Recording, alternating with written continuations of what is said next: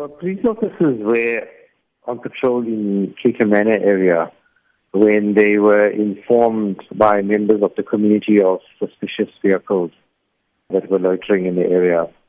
They did some investigation and observation, and once they had confirmed that information, they called for backup. Mm. So there were three vehicles involved, and they managed to call enough backup to intercept all three vehicles. One of the suspects tried to flee, but they were apprehended. The vehicle was apprehended short distance away.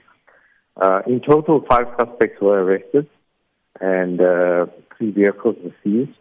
In one of the vehicles, uh, high-caliber firearms was found inside. At this stage, the information on the ground is that these men were suspected hitmen, which uh, obviously will be confirmed by our investigation. We've arrested them and detained them on charges of carjacking, because the one vehicle was confirmed to have been taken in a carjacking, uh, as well as for illegal possession of firearms.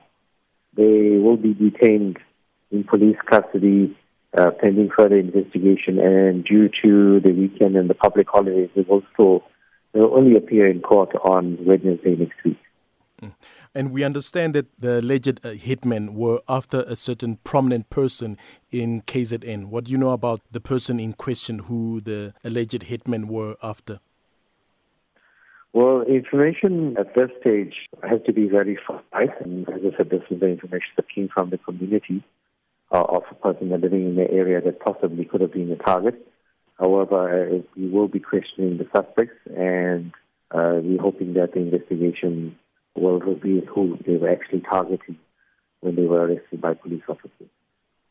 And then uh, lastly, on a separate note, I just wanted to find out if maybe there's any developments around the murder case of A K A. At this stage, no, there's nothing that we can confirm at this stage.